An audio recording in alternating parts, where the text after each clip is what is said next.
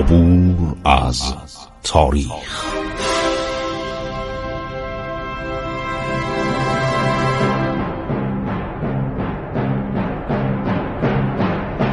کاری از گروه جوان و اندیشه رادیو جوان.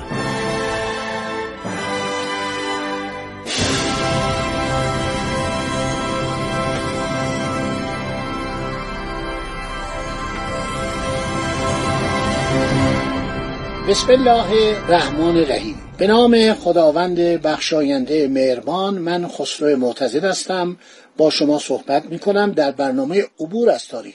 ماجرای آمدن گریبایدوف و ما شروع کرده بودیم، رسیده بودیم به طغیان مردم تهران، ولی منابع دیگه‌ای پیدا کردم، از جمله روزنامه نظر علی خان افشار. دیدم حیف اینا رو نخونیم. خب اینا که می اومدن تو دهات سر راه، دولت که مهمانخانه نداشت، ما هتل نداشتیم، مسافرخانه نداشتیم.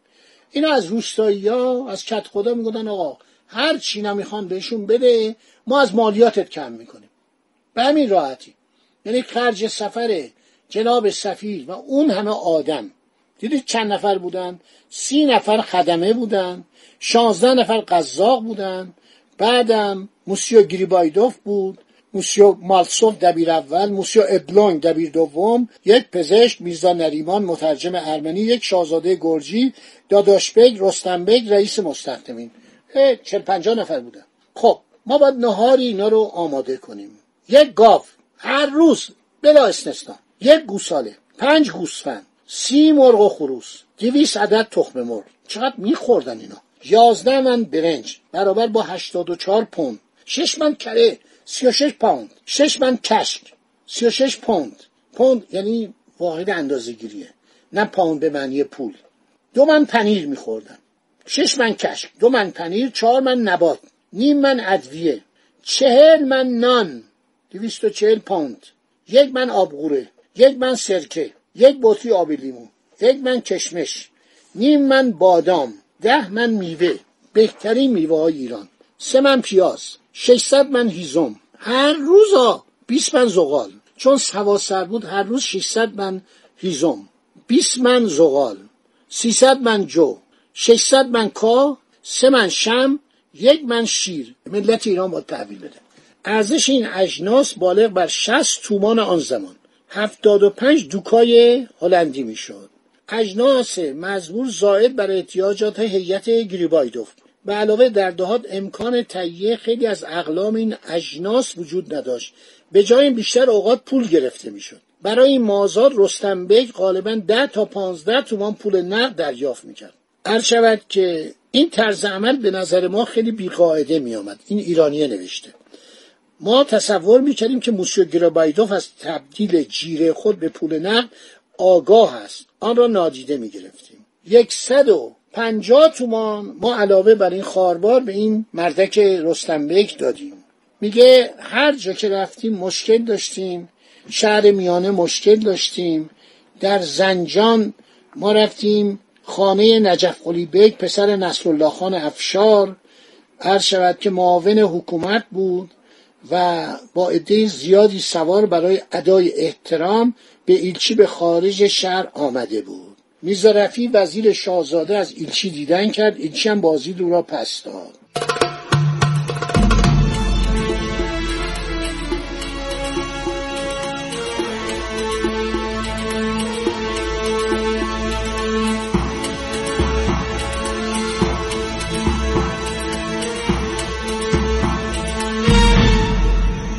روز بعد از ورود به زنجان، موسی گریبایدوف به ملاقات شاهزاده عبدالله میزا متخلص به دارا پسر 11 فتحعلی شاه رفته بود. این تو بچگی در 13 سالگی حاکمه زنجان شده بود، حالا دیگه پیرم که شده بود همونجا بود.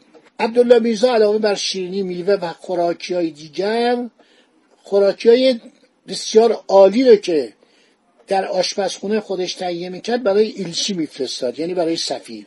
1 راس اسب خیلی خوبم به گریبایدوف هدیه داد.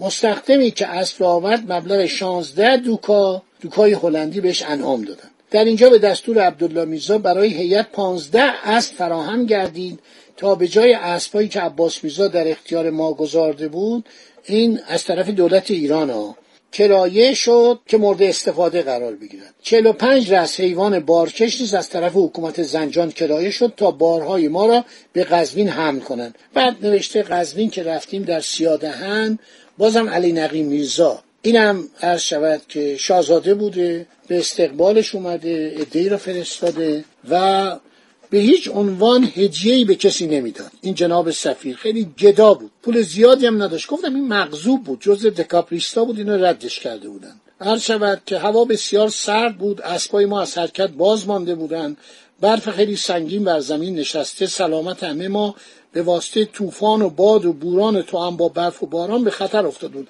الان هر جای ایران برید هتل هست، مسافرخانه است، بالاخره یه سقفی هستش. نبود. سفیر ژاپن اومده ایران زمان ناصرالدین شاه، یوشیدا ماساهی رو، اولین سفیر ژاپن، میگه از بوشهر تا تهران به خدا من یه سقف پیدا نکردم بخوابم، فقط تو بوشهر یه جایی به ما دادن. هر چی می اومدیم کاروانسرا بود، وارد کاروانسرای خرابه و ویرانه و رها شده می شدیم. تمام این دیوارها، چهار دیواری پر از سوس بود، پر از انواع حشرات بود. ما با جارو می گرفتیم. سفیرا 4-5 نفر ژاپنی بودن، مهماندارم داشتن، باید این دیوارا رو پاک کنیم تا بتونیم شب اونجا بخوابیم. همش هم میترسیم عقرب ما رو بزنه. نبود دیگه، هتل نبود. ناصرالدین شاه که رفت اروپا رو دید، اومد چند تا هتل ساخت.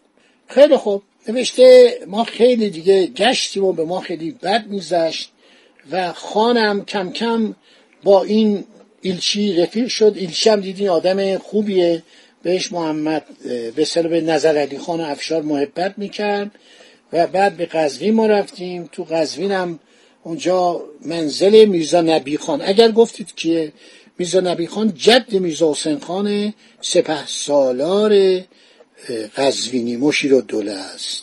بعد در قزوین عده‌ای عرض شود که زنان گرجی رو آوردن، تحویل دادن، مردم باز ناراحت شدن.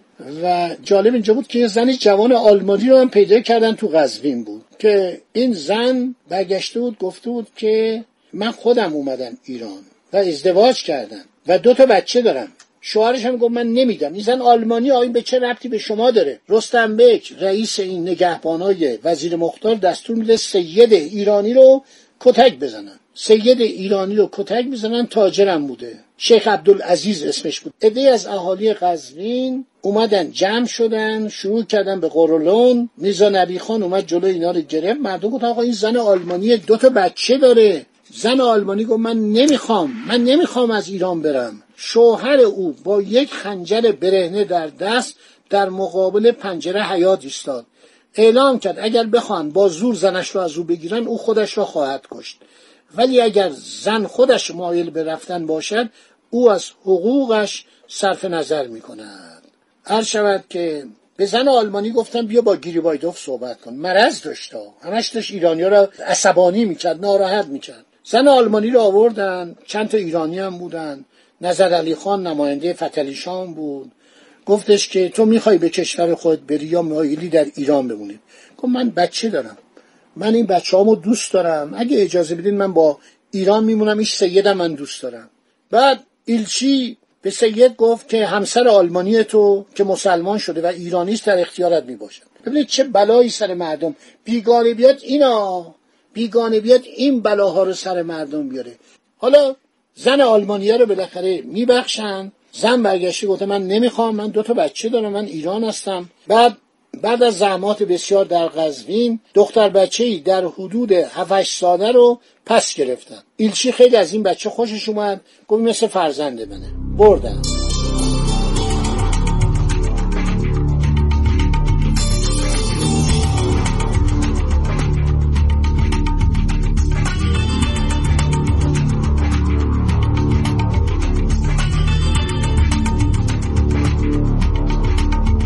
حرکت کردن اومدن در یه جایی به نام روساباد، نمیدونم روساباد کجاست، یکی از دهات قزوین. نظر علی خان افشار میره به ایلچی میگه من یک پیامی از طرف عباس میزا دارم. 11 تومان این جناب سفیر، یعنی اون رستم بیگ رئیس مستخدمین، از مردم پول گرفت. مردم گفتن آقا جون ما به شما آرد میدیم، به شما گندم میدیم، به شما روغن میدیم، ما پول نداریم. 7 تومان آورد برای رستنبک. رستم بیگ که همین نوکر چاپلوس وزیر مختار بود، ضربه سختی بر سر پیرمرد وارد ساخت. پیرمرد بیهوش شد، بر زمین افتاد. بلافاصله همهمه و سر و صدای از جمعیت روستاییان برخاست که به گوش ایلچی رسید. این مرض داشت، اومده بود یک بلایی سر خودش بیاره. گریبایدوف پرسید چرا این پیرمرد رو زدی؟ رستنبک جواب نداد. نظر علی خان میماندار گفت قربان ایشون از این پیرمرد 11 تومان پول خواسته، گفته ما نداریم، 7 تومان آورده، کتکش زده. تومان خیلی زیاد بودا. عرض شود که عباس میزا براش پیغام داد رفتار همراهان شما خیلی بده، خیلی بی‌ادبن، با مردم ایران بدرفتاری میکنن، میترسم این افراد موسی گریبایدوف رو در نزاع و کشمکش ها و مشاجره های ناراحت کننده درگیر کنن. خیلی خوب، بعد بالاخره به پایتخت میرسن. باقی گزارش در همینه. حالا ما در مورد تهران هم صحبت کردیم، رفتار زشت عرض شود که گریبایدوف، گدابازیش، پستیش، این همه شاه به این محبت کرده و خوشبختانه قرارن برن.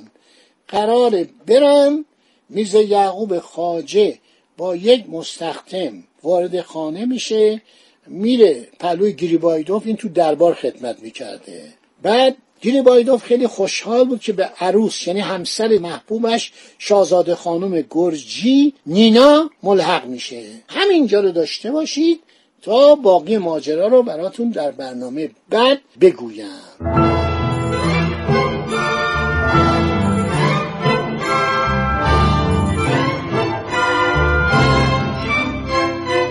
عبور از تاریخ.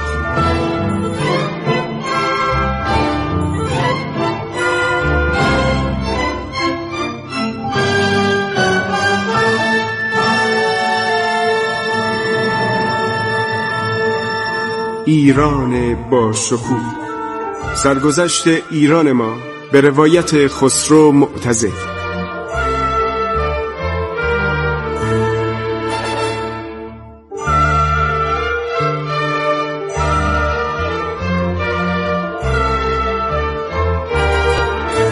عبور از تاریخ با رادیو جوان.